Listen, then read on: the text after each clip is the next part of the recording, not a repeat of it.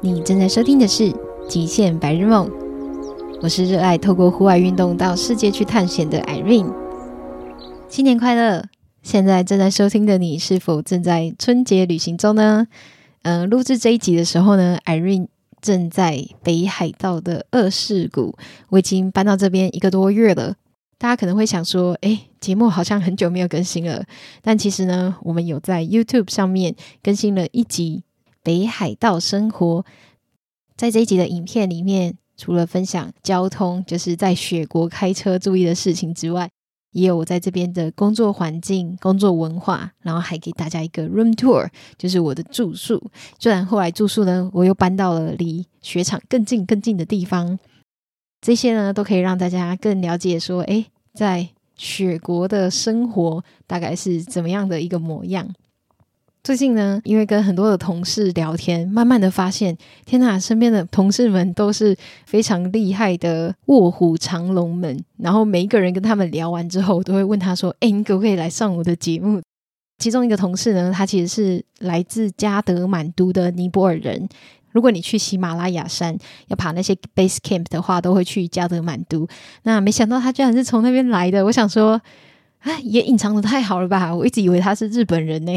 然后，所以我当下是其实蛮讶异的，而且他不只是来自那边的人，他还是非常资深的激流泛舟向导。他说：“嗯、在尼泊尔，如果你要成为一个激流泛舟的向导，需要两年半的时间才能考到，因为那边的激流呢非常非常的险峻，跟在日本你只要训练一个月就可以当向导是完全不一样的东西。”除此之外呢，我们的公司里面有一个非常资深的滑雪人，他也是一个冲浪人。那他自己也是有三十多年的滑雪经验，然后是一个 free rider，被非常多的滑雪板赞助的一个 rider。rider 的中文要写什么？也不能说选手，就是滑雪玩家吧。但是呢，那个年龄完全没有限制他去从事他所热爱的运动。那最最最让我兴奋的就是，在才刚来这边不久，然后我就遇到了我最想采访的人，也就是我的偶像 Hokkaido Wilds。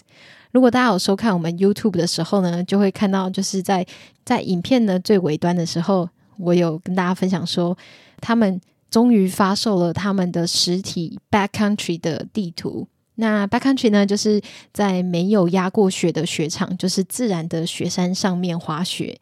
他们有做非常多相关的资讯，把所有在北海道的滑雪资讯翻译成英文，甚至你可以有 GPX 自己下载。然后他们一直以来都是我想要给自己的标准，虽然我还离他们非常的远，但一看到他们要来二世谷，就是。发货的时候，我就马上私讯了他们，也是因为这样子，在见面的时候才发现，原来他们也有追踪我的频道，觉得很感动，当下非常激动，然后也问他们说可不可以采访他们，所以我也有把录音的器材全部都一起带过来，希望可以采访许多在这边遇到的厉害的户外玩家。在搬到二世谷来之后呢，其实一直在调整自己的作息，因为刚好遇到了圣诞节，非常非常忙碌的时间，常常就是回到家就累到一个不省人事。那接下来的一月之后，就可以慢慢的希望恢复，不管是在 Podcast 或者是在 YouTube 上面，都可以有新的产出。那除此之外呢，如果你有看我们的 IG 的话，Irene 开始有一系列就是雪具店教我的事。嗯，喜欢滑雪或想要接触滑雪的朋友呢，都希望分享的这些东西呢，对大家有一些小小的帮助。其实去年我们并没有做一个一整年的年度回顾。嗯，主要是因为我是从七月才开始那个节目上架，所以我想说，诶，今年好像可以做一下有趣的年度回顾。那去年呢，我们总共录制了二十八集，所以我觉得这样子的频率算下来，应该有两个礼拜就上架了一集，算是还不错的。那有在追踪我们 IG 的朋友也知道，去年 Irene。买了一台脚踏车之后呢，就很积极的参加非常多的活动。那在这些活动的时候，呃，也认识了许多越野登山车界的很厉害的高手们。那因为我们第一年其实有办一个叫做 Outdoor Pals Day，就是户外人的聚会。当时呢，我邀请了第一、二集的来宾，就是走神的 Watson，还有海洋独木舟的重拾。那我也拉了第十五集的智瑶户外工作室，大家一起在龙洞那边举办了走神跟海洋独木舟的体验。所以我就一直在想说，第二年到底要做什么？那第二年呢，刚好去年我非常的投入越野登山车，所以我就邀请了单核自行车工作室的江爸还有米奇，他们可以跟我一起筹备一场在九份那边透过越野登山车去认识九份的一场活动。当天有非常多，将近三十人的报名。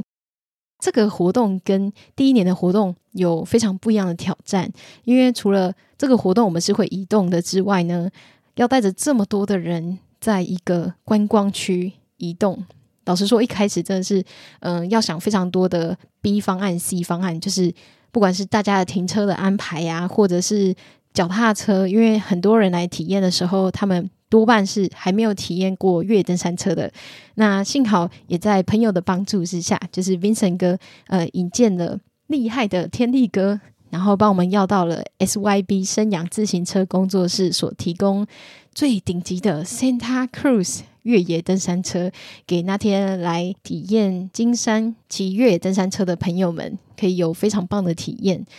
当天的活动结束地点呢，就在我朋友的咖啡厅里面，也是在九份山上的野式草店。他们卖的鸡蛋糕是之前 Irene 在英国卖鸡蛋糕的时候的配方哦。所以如果大家有去九份玩的话，欢迎大家搜寻野式草店。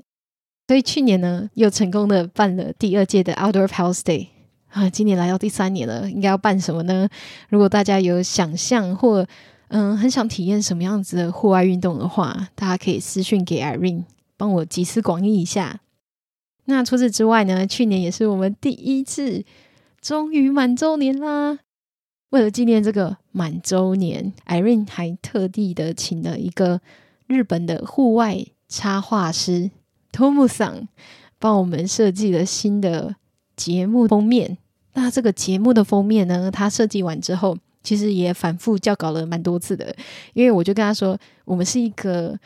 介绍非常多户外运动的节目，所以你可以帮我把所有的户外运动都放上去吗？然后他画完之后，我就说，哎，等下，这里面没有攀岩诶，攀岩对我来说是最重要的户外运动，因为是我的启蒙运动，所以他又帮我加进去，这样 不知道大家有没有看到那些小小细节？因为真的很喜欢这个设计的 logo。所以我想说，要把它做成一些 T 恤，或者是印在一些袋子上面。开始呢，想说有点求好心切，然后去跑了非常多的衣服制作厂商啊，但都觉得他们印的好像不是很好，或者是衣服材质不够好。最后呢，就选择了一个最高纲的手工绢印衣服。没想到这个绢印呢，也没有想象中的这么容易，所以我反复也练习了非常多次。那也因为这个手工绢印是手工的，所以每一件都独一无二。在十一月底的时候，也就是出国的前几天，我就办了一场手工绢印体验。当天有人印的金色的 logo，彩色渐层的 logo，然后有自己挑选的渐层色。我觉得特别感动的是，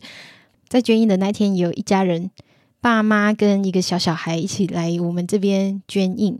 那这个妈妈呢，还有爸爸，他们就说，因为听了我们的母亲节特辑，跳脱框架的三宝妈 Demi 的那一集的采访之后，让他们也想要体验看越野登山车。对我来说，真的是一个非常非常大的肯定。常常在做节目的时候，除了收听率是一个非常大的肯定之外，在去年我也收到了非常多的私讯，然后跟我分享说，这些节目是怎么样在日常中。带给他们一些力量，或者是改变的力量。其中有一个，甚至是在听了某一集之后，然后决定要到纽西兰去打工度假，然后在雪场工作的一个朋友。所以去年呢，托这个节目的福，又认识了二十五位极限户外运动的玩家之外呢，也跟许多的听众们有更进一步的接触，觉得非常非常的开心。那在今年呢，有什么样子的打算？其实今年因为搬到了日本之后，现在目前在雪场。可是呢，因为就是认识了许多台湾的户外运动玩家，开始会看到大家的动态，也看到非常多不一样的台湾，所以即使在这边滑雪呢，心里还是心心念念着，哎，好想要回台湾。比如说跟着阿丹一起移地训练啊，他骑的好扯哦，从屏东一路就是跨过中央山脉，然后骑到了台东之类的，或者是呃跟着阿玛哥一起环台冲浪，嗯、还有许多不管是小飞啊，他们在。台东开了帆船的课程，现在春节竟然还开放给家庭体验，大人跟小孩的课程都有，很想要赶快回台湾玩，所以这次来到日本都有点很不专心诶，就觉得台湾也太棒了吧，跟之前还不太了解台湾，在疫情之前，其实对台湾还没有很认识的时候，真的不太会知道，原来我们的台湾是这么棒的户外天堂。所以过去，Irene 其实介绍非常多透过户外运动去环游世界。但今年呢，我们也会有一个主题是透过户外运动去探索台湾的部分，让大家可以了解说：哇，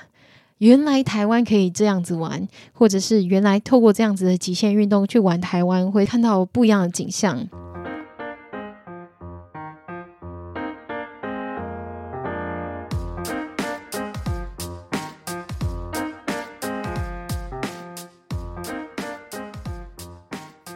那我们现在呢，再把地点从台湾拉回到现在 Irene 居住的二世谷。如果没有滑雪的朋友，可能对二世谷不太了解。二世谷呢，是这世界上所号称的粉雪天堂，因为这边得天独厚的气候呢，让这边的雪不会湿湿黏黏的，而且大部分的雪况呢，北海道的雪况都会比本岛的还要更好。那 Niseko 这个地方其实蛮妙的，它像是一个国外的滑雪度假村。因为我第一次来到这边，走在街上的时候，都会觉得天哪，怎么都没有日本人啊！而且我的同事们都是外国人。但是今年因为疫情的关系，所以有一半都是日本同事。但这样子的工作环境也不会像是一般的日本工作环境一样，就是比较压抑，然后嗯、很多上司下属的那种礼节，这边其实没有。大部分的日本同事们，他们都有去。国外旅行或者是在国外旅居很久的经验，所以大家都非常的开放，然后上班就非常的 chill。嗯、其中一点就是大家会一起来到这边工作，很大的一个原因就是每个人都非常热爱滑雪，所以我们常常就是在上班的时候交换情报，然后互相的学习彼此间的一些滑雪经验，甚至会一起出去滑雪。那这也是我当初想要选择在雪具店工作一个很大的原因，就是让自己可以在这样子的环境下去学习这个运动。除此之外呢，我们雪具店其实是不是我自己自夸哦？是很多来这边租装备的客人，他们都会说我们雪雪具店的装备都非常的高级，然后又很干净。我是在收看一个 YouTube 的介绍雪具店的时候，我才了解到说，其实外面的雪具店 有一些还真的蛮可怕的，就是他们在雪具拿回来的时候是不会做清洁的，但其实我们的雪具只要一收回来就会清洁，然后放到干燥室上面去把它干燥之外，然后我们还会马上帮我们的雪板打蜡，所以。可能一开始就在还不错的环境下面工作，所以不太知道，诶，原来外面的雪具店可以就是有这样子的差距。如果大家对于雪具有任何的问题，或者是想要来租雪具的时候，诶，这次 Irene 就跟我们的老板 厚脸皮的争取到说，给我的听众们打折。如果大家有租雪具的需求的话呢，可以私讯 Irene。我在发布了这个消息的时候呢，就有人私讯我说：“你应该是要叫老板帮你加薪吧？你还帮他打广告。”我想说：“嗯，我好像没有想到这件事情诶，我只是先想到说来帮听众争取一些福利好了。所以听到大家呢，千万不要害羞，可以私讯 Irene。那今年呢，也因为有非常多的家人还有朋友要来二世谷这边玩，所以呢，他们许多人是第一次的来到二世谷或第一次体验滑雪。”嗯、因为这样子，所以我就做了一些功课。最重要呢，就是预算到底要来二世谷滑雪需要砸多少的钱。这样子，首先呢，你要先订到台北到北海道的机票嘛。如果你早一点订的话，大概三四千块单趟，就是搭联航，大概就是这个价位。因为这边其实二世谷的滑雪场没有火车站，离它最近的一个车站叫做巨之安，还不是二世谷火车站哦，这个很重要。有些人可能会搭到二世谷站之后，发现二世谷站完全没有到二世谷雪场，诶，是要到 Kuchan，就是巨之安这个火车站，你才能从那边搭巴士或搭公车来到二世谷滑雪场。所以这个转转乘其实不太方便，但别担心。因为其实他们在机场到二世谷有一个高速巴士，那这个高速巴士的话呢，它成人票来回大概是五千两百日币，也就是一千二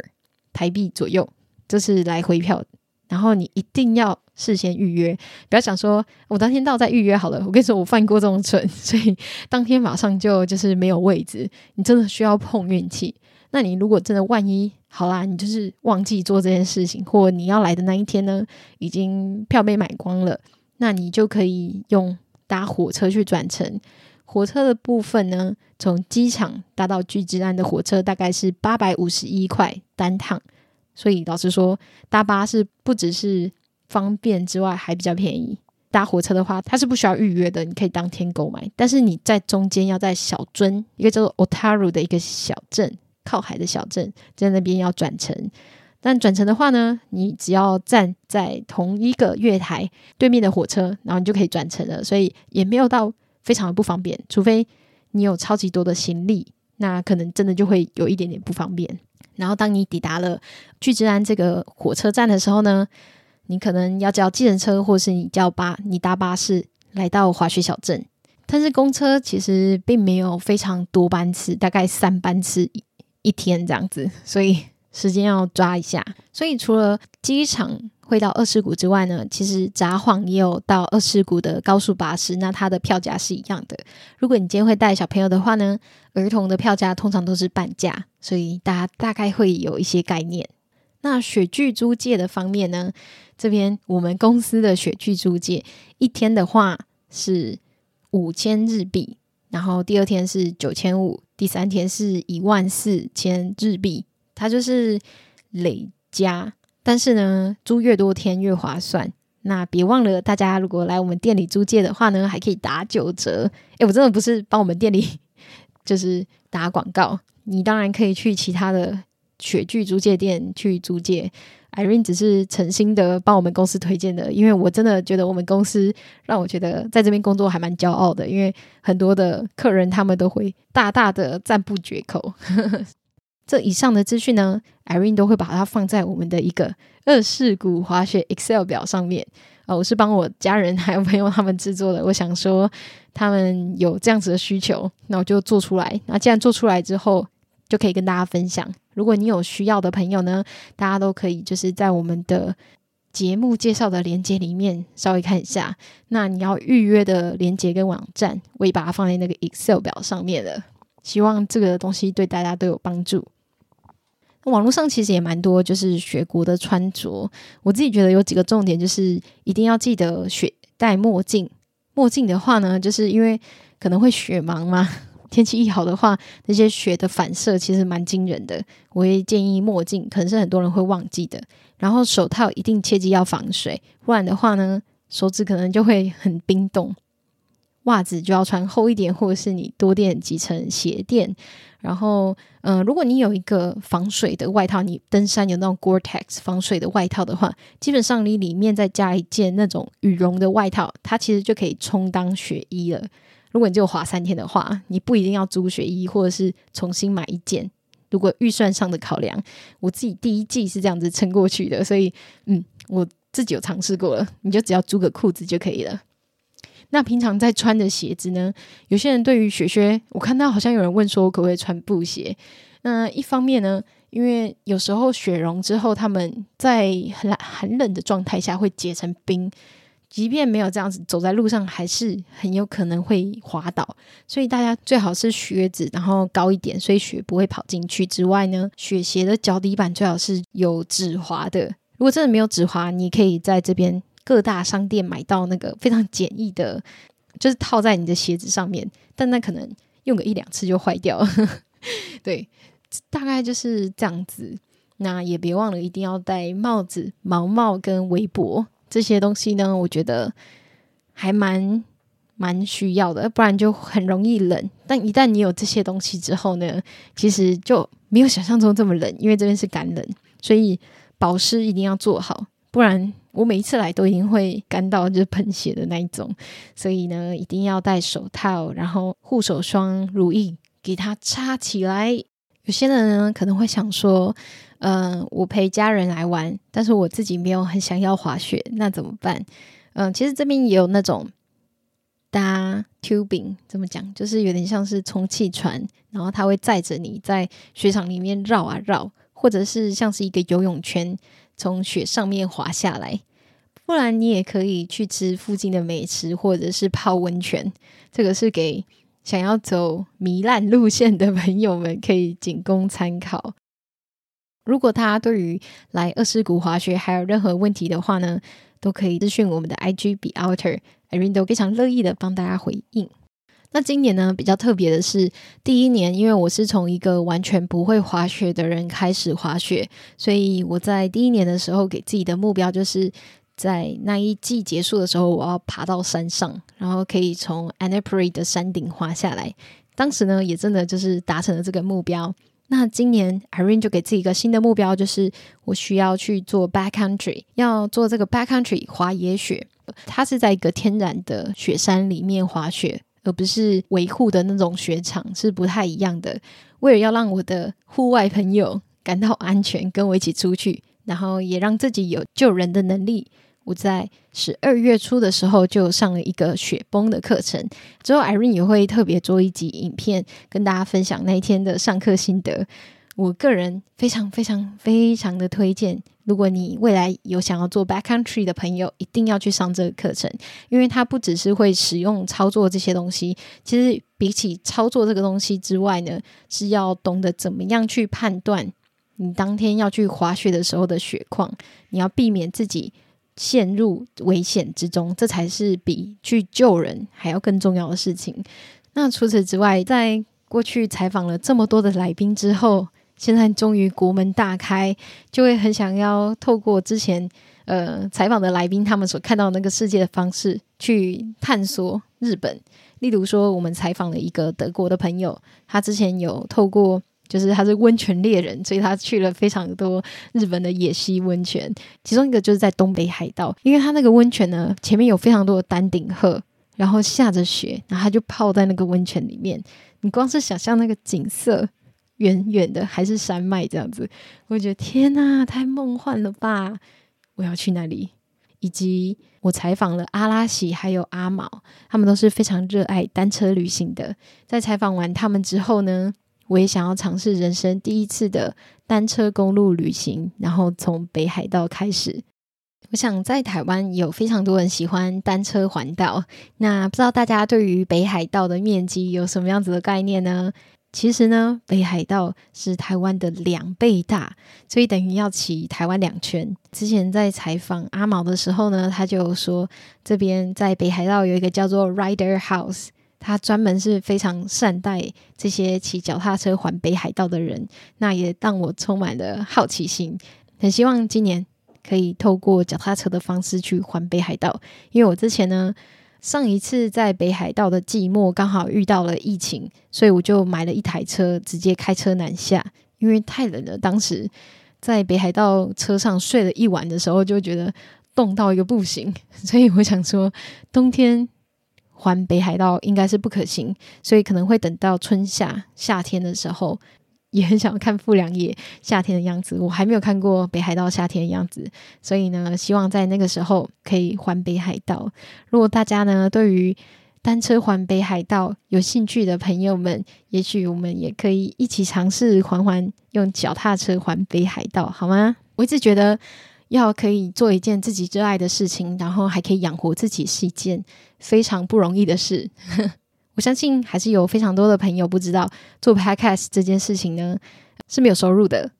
直到如果你有赞助商。因此呢，这一集呢，我要特别特别的感谢我们的干爹 Noise Eraser 智能降噪软体。如果大家有看我们的影片的话，就会知道它有多么的厉害。如果你是影音创作者的话，你点我们节目下面的链接，它有一个 App 可以下载，所以你可以直接在你的手机上面做编辑，就把你的影片上传上去之后，按下一个键，它就可以自动帮你去除了背景的噪音。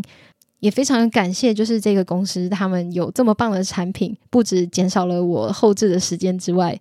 也因为他们的赞助，让我可以继续从事自己所热爱的事情，并不是因为他是我干爹，所以我推荐哦。我是真的有在使用他们的产品，只要大家去收听我们、去看我们的节目的话呢，就会发现他们真的非常的神奇。嗯，只要有我们的优惠码，你就可以一个月免费会员。那如果你要继续使用的话，其实它也不是那种订阅制的，而是你使用多少你就买多少的点数。所以说，真的非常非常的佛心，那就诚心的推荐给大家。